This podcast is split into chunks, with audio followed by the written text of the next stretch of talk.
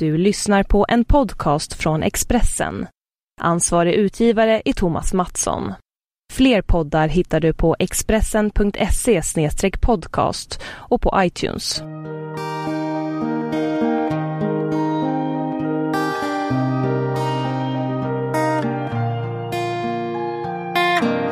I've been waiting all week long for this show to come on.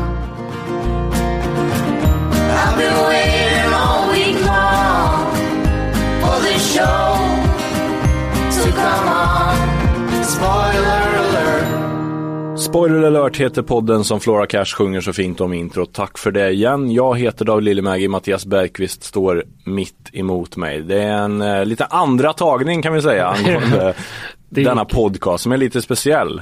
Ja, vi kommer snacka om Sons of Anarchy med anledning utav att den sjunde och sista säsongen har börjat i USA. Den 12 oktober är det premiär på kanal 9. Eh, det vill man inte missa. Eh, och eh, därför ska vi på något sätt försöka att prata om den här serien som vi håller väldigt nära våra hjärtan. Mm. Vi har nämnt den i ganska många podcastavsnitt. Vi har också bloggat om den rätt friskt och det jag känner på en gång när man ska prata om Sons of Anarchy är att det är en serie som är så nära att det är svårt att känna att man gör den rättvisa när man ska Exakt. prata eller skriva om den. Och därav eh, den, denna andra tagning av inspelningen. eh, Helt enkelt. Men det är som det är. Ibland Mm. blir det fel. Ibland blir det bara fel. Ja. Men eh, Sons of Anarchy handlar om ett motorcykelgäng för den som inte har någon aning om det. Mm. Motorcykelgänget de verkar och lever i staden Charming i USA såklart. Precis, västkusten. Mm. Och eh, ja, eh, utgångspunkten är eh, och där avstampet i seriens avstamp börjar. Eh, han heter Jax Teller, spelas av Charlie Hunnam och han är då en medlem i Sam Crow som den här klubben kallas. Hans pappa var tidigare president, John Teller och eh, pappan är nu död. Eh, istället så är det styvfar Clay som är president och boss när vi Mm. börjar. Eh, men vi håller oss inte så mycket där utan vi hoppar snabbt fram till säsong 6. Ja men det känns lite så. Alltså, of Anarchy har varit fantastiskt från, från start till nästan mål nu där vi är då. Eh, och det har handlat mycket om, om Jacks resa och han har eh, vänt hit och en dit genom Ja. de här säsongerna. De har varit på Irland i säsong tre och så vidare. Och det behöver man inte prata så mycket om. Det, det är helt enkelt för mycket och för mycket som är bra för att det ska gå att Ja, beskriva.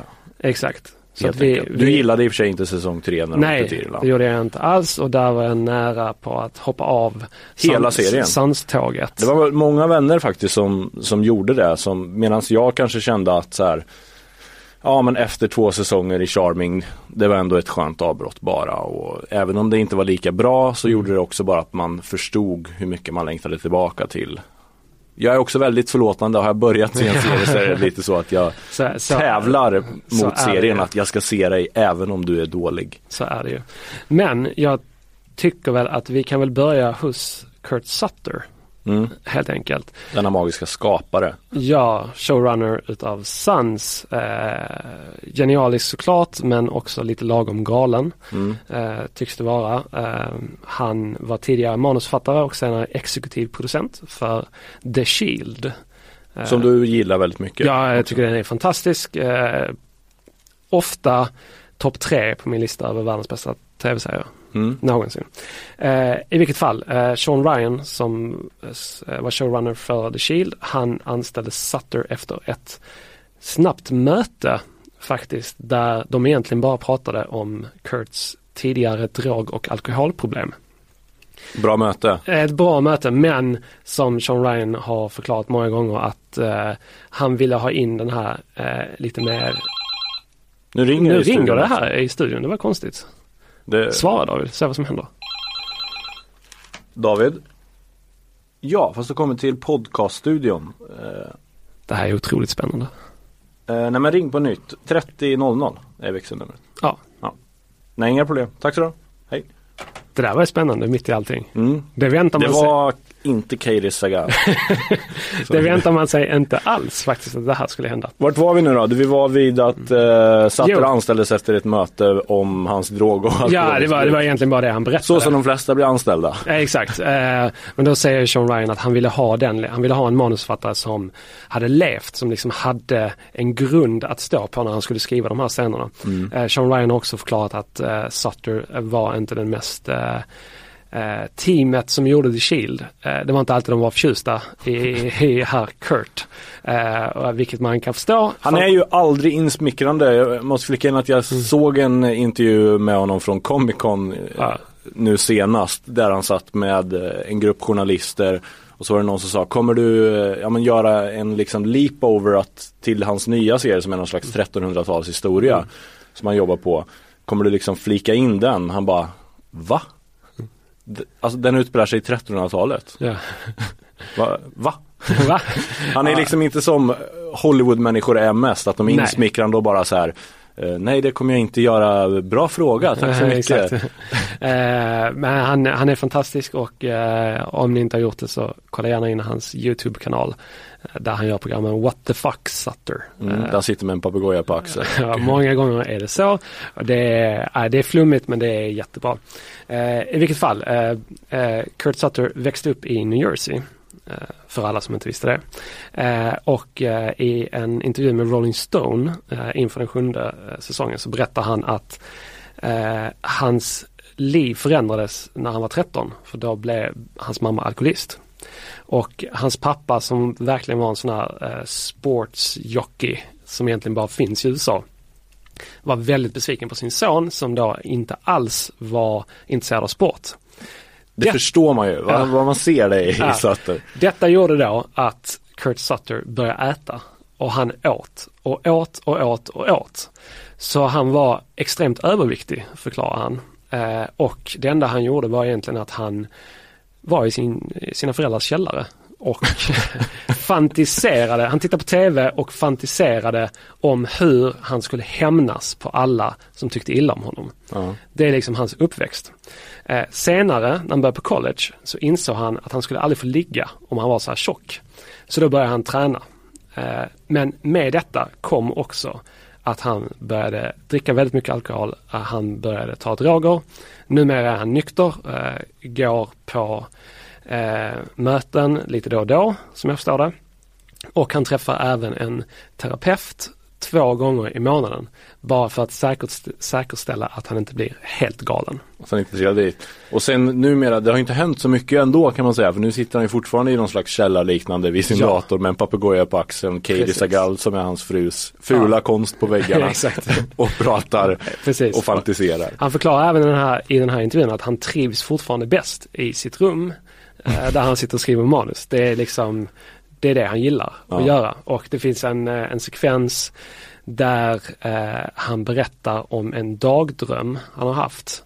Eh, som, eh, jag kan alltså inte återberätta den för att det är så mycket gory details. Det är bland annat armar som är avhuggna och se- sexuella akter. Eh, den här dagdrömmen berättar han om för Katie. Är det här, är liksom citatet säger han i intervjun då. Och när reportern sedan träffar Katie och säger, ja men hur är det egentligen? Alltså, Att leva med den här att dagdrömmen. leva med det här och liksom få det här berättat för sig. Då säger hon bara typ att "Ja, jag minns inte det där. Troligtvis så har jag bara slutat lyssna för att man orkar inte. så, här, och de, är- de verkar ha ett väldigt eh, älsk, älskvärt äktenskap. Mm, de var väldigt fina bland annat när Katie fick en stjärna på eh, Hollywood Boulevard. Ja, Hollywood Walk of Fame. Fantastiska bilder. Ja. Fantastiska bilder, man blir väldigt glad det. Men det är i alla fall bakgrunden till den här mannen och eh, egentligen varför tror jag Sons of Anarchy ser, ser ut som det gör. Mm. Eh, för det här är ju Kurts eh, verk, det är det som han med stor sannolikhet kommer att minnas för. Mm. Eh, alltså när, när han går bort så kommer man inte säga att han var manusförfattare för The Shield, man kommer säga att det var han som skapade Sons of Anarchy. Mm. Och eh, han har ju inte, eh, han har ju sagt i många intervjuer att serien är ju väldigt inspirerad av Hamlet. Vilket är lätt att se Mm. många gånger liksom. Och den inspirationen gör ju också att det finns alla misstankar att tro att Sans kommer sluta i ett fullkomligt blodbad. Mm. Ja, alltså Sans har ju slutat i fullkomliga blodblad åtskilliga gånger. Eh, om vi inte landar i säsong 7 riktigt än. Om man Mm. bara, Sutter är ju galen. Ja, Eh, Hans bakgrund förklarar varför han är galen. Och det är också det som förklarar varför Sons of Anarchy är så eh, brutalt vidrigt och vackert och bra. mm, det För det är ju en serie, ja men det är FX kanske mest eh, hyllade serie får man väl säga. Eh, kanalen som det sänds på. Absolut, och det, det var också eh, säsongspremiären för den sjunde säsongen slog rekord Mm. i antalet tittare. Vad var det? 10 Ja. miljoner? De ökade 228 procent från premiären av säsong 1. Mm. Det är ganska bra. Det är en uppåtstigande kurva Ja. får man säga. 10 miljoner tittare var det under första veckan. Eh, och detta då inkluderar inte repriser och eh, inte streamingtjänsten heller. Nej. Så det är fantastiska siffror. Ja men verkligen och sen så får man ju om man ska vara helt ärlig räkna med att x antal har köpt den i iTunes och x antal har väl också laddat ner den kan man väl Ja, utgå ifrån. absolut, det är klart. Det är, en, det är en superstor serie men samtidigt så känner jag att det pratas ju väldigt lite om den. Just kanske för att den är så brutal. För att det är ju, det är ju inte en serie som barnfamiljen kan sätta sig och titta på. Det går ju inte. Jag försökte visa min flickvän eh, det, början på sjunde säsongen tänkte jag hon skulle hoppa på och vara med den här sista säsongen Ja. när jag sätter på min of Anarchy morgonrock och Ja, sådär. exakt. Men eh, det går inte liksom. Man Nej. måste vara med från början och man måste liksom acceptera att blod kommer spillas. Mm. Eh, Men förstå också liksom varför. Att det finns, till skillnad mot en actionfilm så finns det här ett, det finns ju en anledning till att detta blod spills. Och sorgen syns ju också i Mm. de drabbades ögon. Sen måste man också tänka på att, i alla fall som jag ser det, så är ju våldet bara ett slags hjul för att nå fram till Mm. eh, någonting annat. Att eh, man kan tycka till exempel att eh, öppningen av säsong 6 eh, är ju bland det mest hemska man har sett. Även om man inte får se någonting. Eh, eh, så första avsnittet eh, slutar ju med den här lilla killen som med ett au- automatvapen går in i sin skola och skjuter ihjäl massa människor. Mm. Eh, och det är, jag tycker det är oerhört obehagligt trots att man inte får se någonting. Det är bara liksom en, eh, man får se skolan, man hör skotten, man hör skriken men ingenting mer.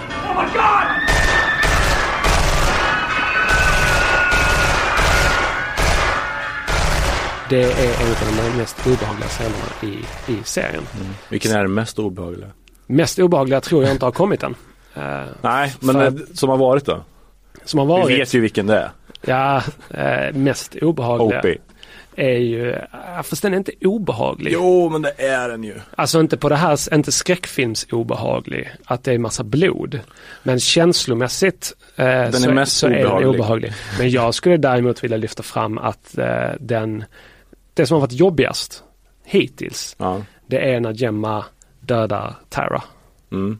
Den, tycker jag, den scenen tycker jag är extremt jobbig att se på. Ja, den är, den är ju kanske vidrigare. När jag pratar om Opie så pratar jag om eh, en karaktär som blev ihjälslagen i fängelset när Ja. sönerna satt där. Precis. Eh, Det var som så att Jax, för att få ut två andra, få dem frisläppta eh, till sig i fängelset så var han tvungen att helt enkelt ge bort en av sina eh, Mm. medlemmar. Exakt. Han kunde inte välja vem som skulle dö helt enkelt. Nej. han ska göra. Eh, och Opie, Hans bästa vän hans barndomsvän ja, och offrade närmaste, sig. offrade sig. Ja. Och dör på ett alldeles vidrigt brutalt sätt inför Jacks ögon bakom en glasruta. Ja, Eh, och det är en sån scen som ja, men de flesta som har sett Sons of Anarchy minns den och vet exakt vad det handlar om. ja, och den finns även, det är bara att slå upp eh, typ Opie Dead Sons of Anarchy på Youtube så kan man hitta scenen. Mm. Och den är, den är, den är brutal såklart. Mm, Eh, Bara ljudet av den är Precis. Men du tycker det är jobbigare när, eh, när Gemma slår till. Gemma är ju alltså Katie Sagal och hon är matriarken som styr egentligen eh, hela den här världen som eh, hennes make har skapat. Ja, hon är ju puppet master eh, bakom mycket. Eh, och eh, om man pratar dödsfall så Mm. tycker jag definitivt att det är eh, att när Gemma dödar Tara, att det, Mm. är, usch, det är brutalt. Och det är ju hemskt. alltså avslutningen på säsong 6. Ja. Och man, man, man, man hade ju kunnat förvänta sig att någonting åt det här hållet skulle komma. Mm. Samtidigt så är det eh, sättet som det görs på Mm. som också är så hjärteskärande. Jag kände det, det jobbigaste med det, det är när, när Gemma kommer hem till eh, ja, men Jacks och Taras hem Mm. och går in där och man då inser att Det här kommer inte sluta bra. nej, Mm. Det här kommer nej. inte sluta bra. Och sen så är det inte lika jobbigt tycker jag inte när de får en köttgaffel i bakhuvudet. det är väl jättejobbigt. Nej det är inte lika jobbigt tycker jag inte. Nej. Jag tycker att det är det som är eh, på något sätt det magiska. Att Du, du, du, det jobbigaste det är när, när jag inser vad som kommer att hända. Ja. När det händer då småblundar jag lite ändå. Såklart. Uh, ja, herregud Men alltså. där på något sätt, ja men säsong 6 avslutas där och det är ju det som man har gått och, och, och tänkt på väldigt länge innan säsong 7 drog igång. Att hur ska detta påverka Jax. allt? Ja, ja allt. Och Jax framförallt såklart. ja. Terra var ju länge det enda liksom, ja men den verklighetsförankring som återstod för För Jax, Jax. ja. ja. eh, Hans, eh, liksom, hans fribiljett ut ur klubben var det ju också på, på Mm. sätt och vis. Liksom. Det var mycket tack vare henne han ja, men tog till sig sin, sin pappas dagbok Ja. än mer och ville liksom föra klubben till en mer, Sansad nivå. ja, Mm. lite lagligare vägar och så vidare. Exakt. Det är också så att eh, under säsong 6 så ser man ju också hur Tara förvandlas. Mm. Att hon blir mer och mer desperat i sin strävan av att tillsammans med hennes och Jacks barn samt Jacks barn med hans ex. Eh, det var svårt att säga. Många barn och många ex. Att fly eh, Charming och klubben. Mm. Eh, och hon är ju ett tag villig att till och med lämna Jacks bakom sig Mm. för att få med sig barnen. Och Thomas och Abel heter de ju. Men ändå, jag tror att det här var enda det här var en katalysator som serien behövde Mm. för den sista säsongen. Ja för Tara har ju varit en fantastisk karaktär i och med att eh, hon har ju varit vår väg in i klubben i och Mm. med att hon inte, hon är inte uppväxt med det, hon är uppväxt med, har känt Jax sen Mm. tidigare som barn men hon har lämnat Charming och kommer tillbaka, träffar honom igen och dras då in i i, i en kärlek med honom, inte till liksom livet han lever eller klubben men allt mer under säsongerna så har hon ju också Hon har ju blivit, ja, men hon kom närmare Gemma, hon Ja. började bära skinnjacka och liksom Klassiskt. hon har liksom lett oss in i den här världen på ett fantastiskt sätt. Hon har ju varit jätteviktig men den rollen var lite slut. Hon har ju Mm. redan, hon hade redan hunnit bli lite av en Gemma och sen inse att jag måste ta mig ut ur det Ja, här. visst är det så. Så att det var, som du säger, det var ju hennes, hennes spår i serien var ju, hade nått vägs ände. Ja, så känns det verkligen. Och det, det enda som återstår, återstår nu i säsong sju egentligen, det är ju att eh, hålla tummarna för att så många som möjligt klarar livhanken Mm. utav våra favoriter. Helt enkelt. Det är ju faktiskt så att om det här nu är en Hamlet-inspirerad historia eh, så i Shakespeares verk eh, med den här tonen så förutsätter man ju att det kommer inte sluta lyckligt. Nej. Så är det ju. Och eh, ja, Hamlet dör ju. Och om man förutsätter att Hamlet, att Jax är Hamlet så finns det ju bara en väg att gå. Mm. Det som man vet det är ju att, ja men det som har varit styrkan det är att, ja men Tara är död. En sheriff är död som heter Eli. Det är massvis med Opie är död som vi redan har pratat om. Att eh, Sutter har ju aldrig varit rädd för att ta kål på människor. Även om Opie till exempel var en jättestark karaktär också som många hade som, som favorit nästan. Ja, exakt. Alltså det finns fanart på Opie innan han dör. Ja. Det, det brukar ju inte, då brukar ju inte tv-makare låta dem få ett baseballträ i huvudet Nej. helt enkelt. Nej men det, det, det som är, eh, om man återigen återkommer till den här Hamlet-kopplingen. Så, så är det ju så att, alltså Sartre har hela tiden varit öppen med eh, att han är inspirerad av Hamlet. Och det är ganska tydligt när man börjar se serien. Sen så har ju då Sutter genom de här dödsfallen hela tiden flyttat om spelbrickorna. Mm. Så att det, är svår, det, har, det har blivit svårare och svårare att jämföra eh, de två verken. Liksom. Eh, men det man kan säga är att när säsong 7 börjar så borde det vara så att Chibs, om Jax dör, om Jax är Hamlet och dör, så borde Chibs vara Horatio. Alltså den som är vid Jacks sida Mm. när Jax dör. Och Gemma kommer ju då också dö. För hon förutsätter jag är Gertrude, eller Gertrud eh, i Hamlet, alltså Hamlets mamma helt enkelt. Right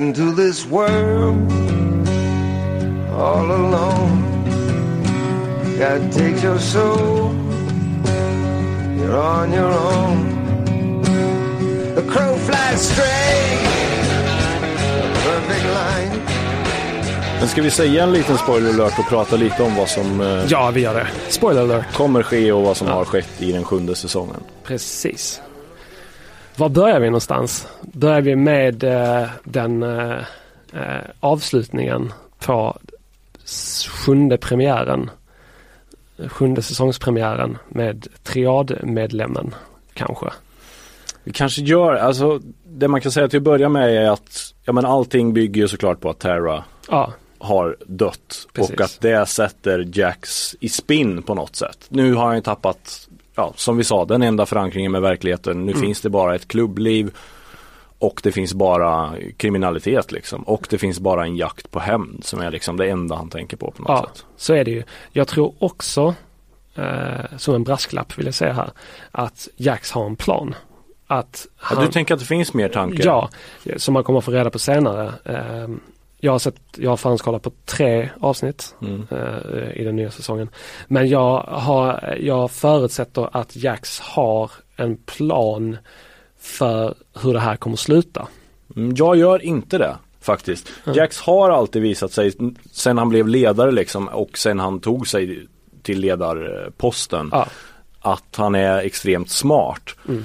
Men eh, jag tror det var, det var, ja det är klart det var den allvetande Sutter som snackade om det, att han har tänkt för mycket egentligen för att vara i den här situation. världen. Ja, men, så- men så är det ju. Att Jax är ju både för smart och för sentimental Mm. för att kunna vara president för Sam Crow. Eh, och vara, eh, alltså hans beslut eh, som ofta grundar sig i en ganska smart plan Mm. eh, förutsätter eh, att man är som han är. Ja men precis, att man Men- lever i en värld där folk är smarta och Precis, har någon men slags i, den, i den här världen där Sam Crow verkar så är ingen så. Nej. Utan det kan liksom skifta väldigt, väldigt snabbt. Ja men det kan räcka, även om du har en eh, jättebra affärsuppgörelse så kan det ju räcka med att du tittar snett på Ja, någon så, Så spricker kört. den uppgörelsen. Exakt.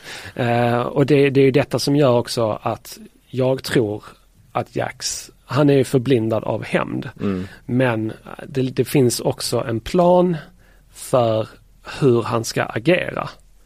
Tror jag. Ja det finns Alltså, en plan han- för han- vart han vill ta klubben nu i att Exakt. han vill ju säkerställa att klubben drar in sina pengar och överlever så att säga. Exakt. Och jag tror att, men jag tror också att hans plan involverar att han eh, lämnar Sam Crow Mm. eh, och tar med sig sina söner och åker någonstans.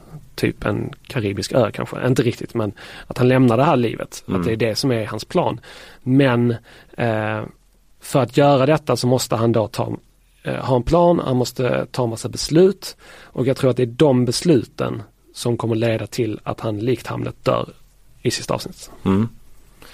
Eh, Satra har också sagt att det kommer dö en medlem ur klubben nionde tionde avsnittet Ja. ungefär eh, ja, fem sex avsnitt kvar då Ja, till dess och då har fansen har röstat på diverse eh, omröstningar här och där ja. och tror att det är eh, Juice som Ja. ju lever i exil från klubben och Precis. är egentligen jagad och kommer, kommer dödas om han blir påkommen av Jax. exakt. Men eh, Sutter har sagt att det är inte Juice. Nej, alla Och det gör alla, han ju bara. Han hade ju tänkt Juice. Ja, Det är klart att det skulle varit Juice. Alla vet det. Sutter vet det också. Han hade redan skrivit ner det. Så här dör Juice. exakt.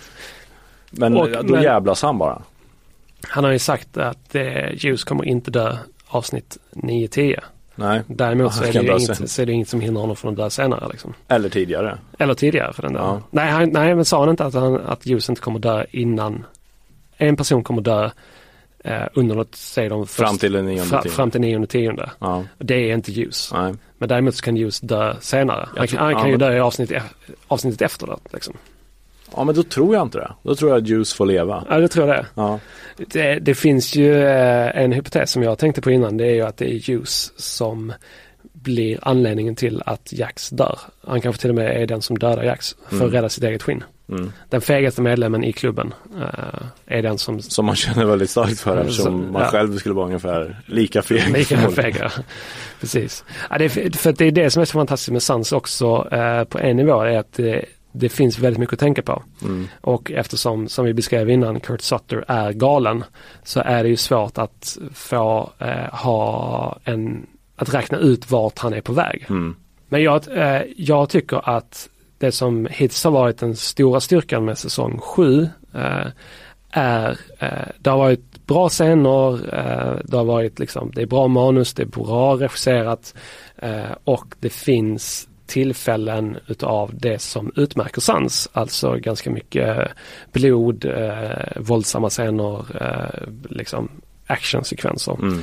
Men det som verkligen har växlat upp är de eh, känslomässiga, bara snacket. Mm. Att det är på en helt annan nivå att eh, se Jax och Gemma prata med varandra nu. Det ju, har ju ställts på sin spets eftersom ja, Gemma dödade Terra och Ja. den spänningen finns där även om Jax inte vet om det så finns den för oss. Exakt. Och det man, det man väntar på nu är ju egentligen, kommer Jax få reda på Mm. att det är Gemma? Det kanske han inte kommer få. Nej, men det så, har också Sutter sagt så här att Ja, det är klart att han kommer, måste få vissa svar under Mm. den här säsongen. Men kommer han få alla? Exakt. Det är det som, och det är också när han säger så som man känner så här. Nej, då kommer han hinna dö den jäveln. Ja, exakt. Men det är det jag menar. Att det slutar med Chibs dödar Gemma typ. Jag vet inte. Mm. Nej, Han har ju göra. öppen sluttid Sutter för den här sista säsongen. Han Ja. får göra hur långa avsnitt han vill och Jag så vet. får de andra maka på sig. Bara det är magiskt. Tack FX Fearless exakt. som de har som tagline. Eh, och detta kommer då också göra, ska vi säga att senare i början av november så kommer The Walking Dead ha premiär på kanal 9 Mm. och ligga efter Sans. Men med, lite olika, olika. med olika starttider beroende på hur långa Sans-avsnitten är. Right into this world all alone. God takes your soul, you're on your own.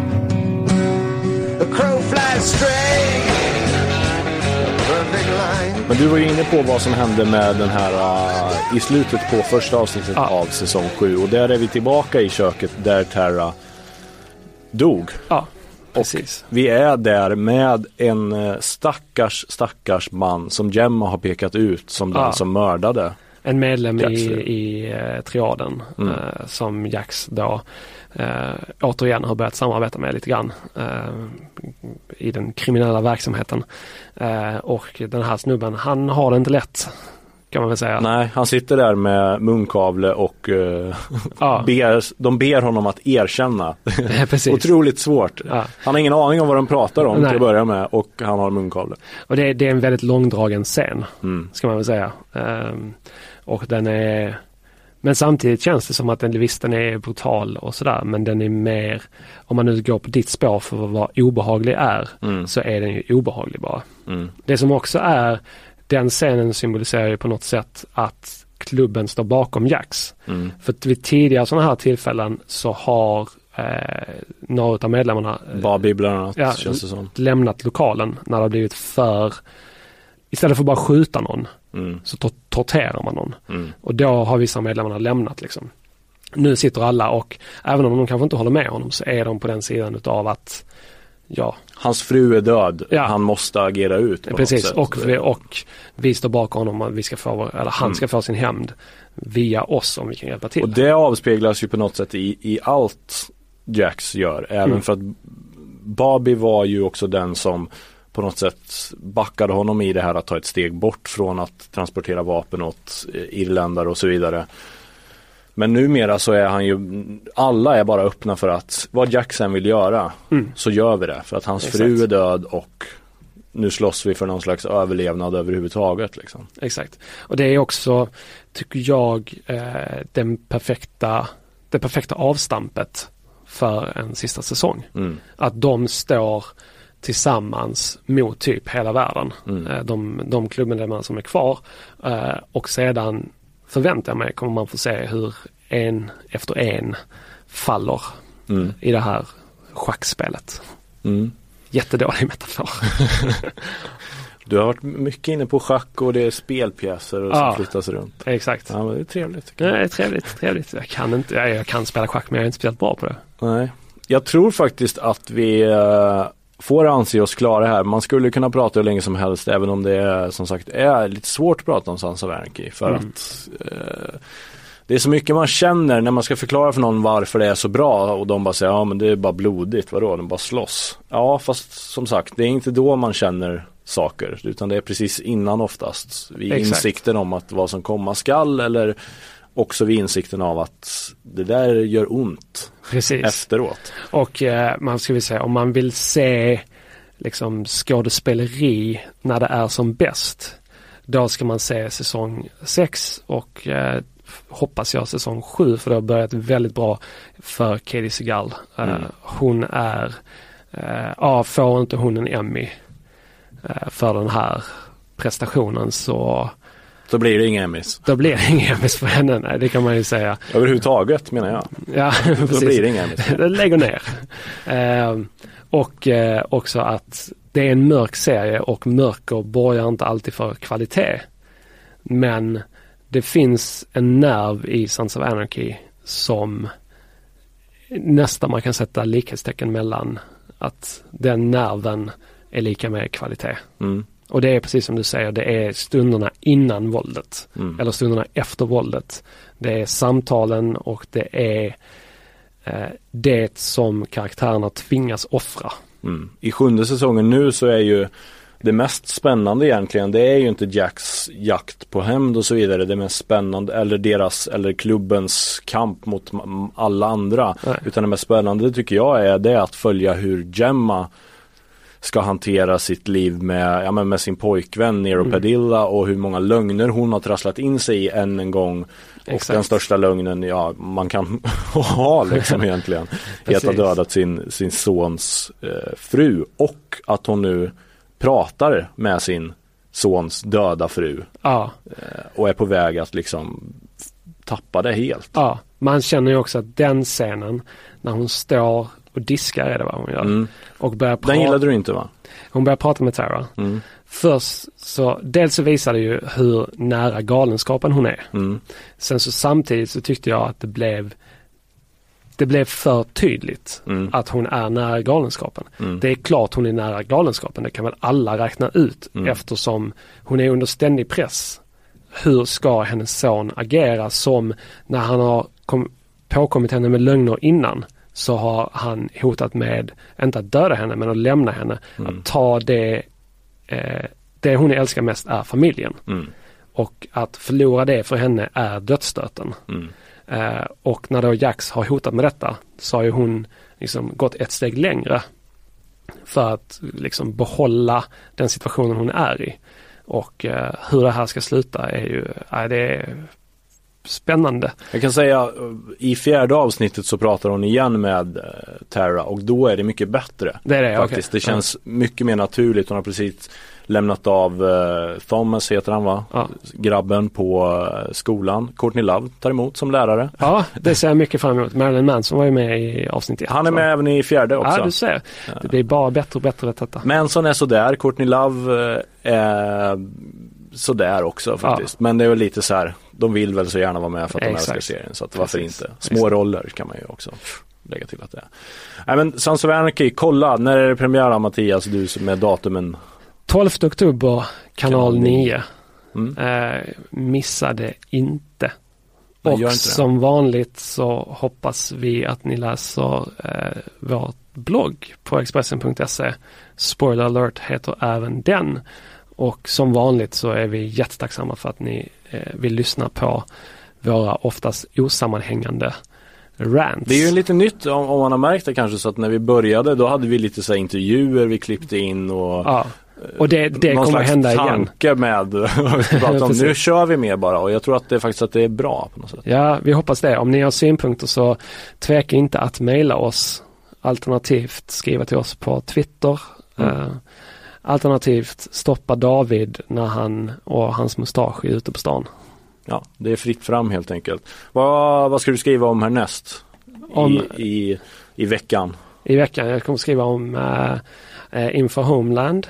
Hade jag tänkt göra någonting. Mm. Uh, såg att det fanns lite nya, lite, lite nya, några nya klipp. Bland annat eh, en scen från säsongspremiären som nu har laddats upp på Youtube. Och tidigare idag så var det ju det mest sjuka att Netflix har eh, grabbat åt sig Adam Sandler som ska göra fyra exklusiva filmer för Netflix. Det är ju, man tänker så här, varför? Men som vi sa innan vi spelade in podden att jag sa att ja, men han är väl den mest sedda, ja, antar jag, bland eh, barnfamiljer och så vidare. Det är hans perfekt filmer. för Ja. honom. Ja. Eh, det är ju ett sånt smart drag. Eh, och vi kommer ju naturligtvis följa det som vi kallar det svenska streamingkriget Mm. med eh, intresse och varm hand. För detta är ju naturligtvis bra som David uttryckte det igår för framtidens tv-tittare. eh, i, samma, I en kontext utav att Viaplay har skrivit avtal med Nickelodeon Snor lite barn-tv från Netflix. från Netflix. Var ska det sluta? Det kommer vi kanske diskutera någon annan gång. Ja, i någon annan podd eller Ja. på bloggen eller eh, var som helst. Jag kommer skriva om Ray Donovan tänkte jag. Ja, Vi körde ett conference call med honom nyligen, han satt på ett tåg. ja, Bland annat så eh, säger han en sjuk sak om att eh, Ray är en bra pappa. det var ju faktiskt lite förvånande. Ja, det är rätt konstigt. Och Ja. att han tycker det är jobbigt att han är med i en så framgångsrik serie för att eh, Ja, för att han måste prata med människor numera. Han är ju lite så här, eh, men doldis egentligen i Hollywood. Ja, Liv Schreiber. Mm. Eh, nu kan han inte gå ut med barnen längre. Nej, inte utan att bli fotad. Ja. Nej, så är det. Tack så mycket för att ni lyssnade. Kolla Sons of Anarchy, kolla TV. Eh, så hörs vi nästa gång.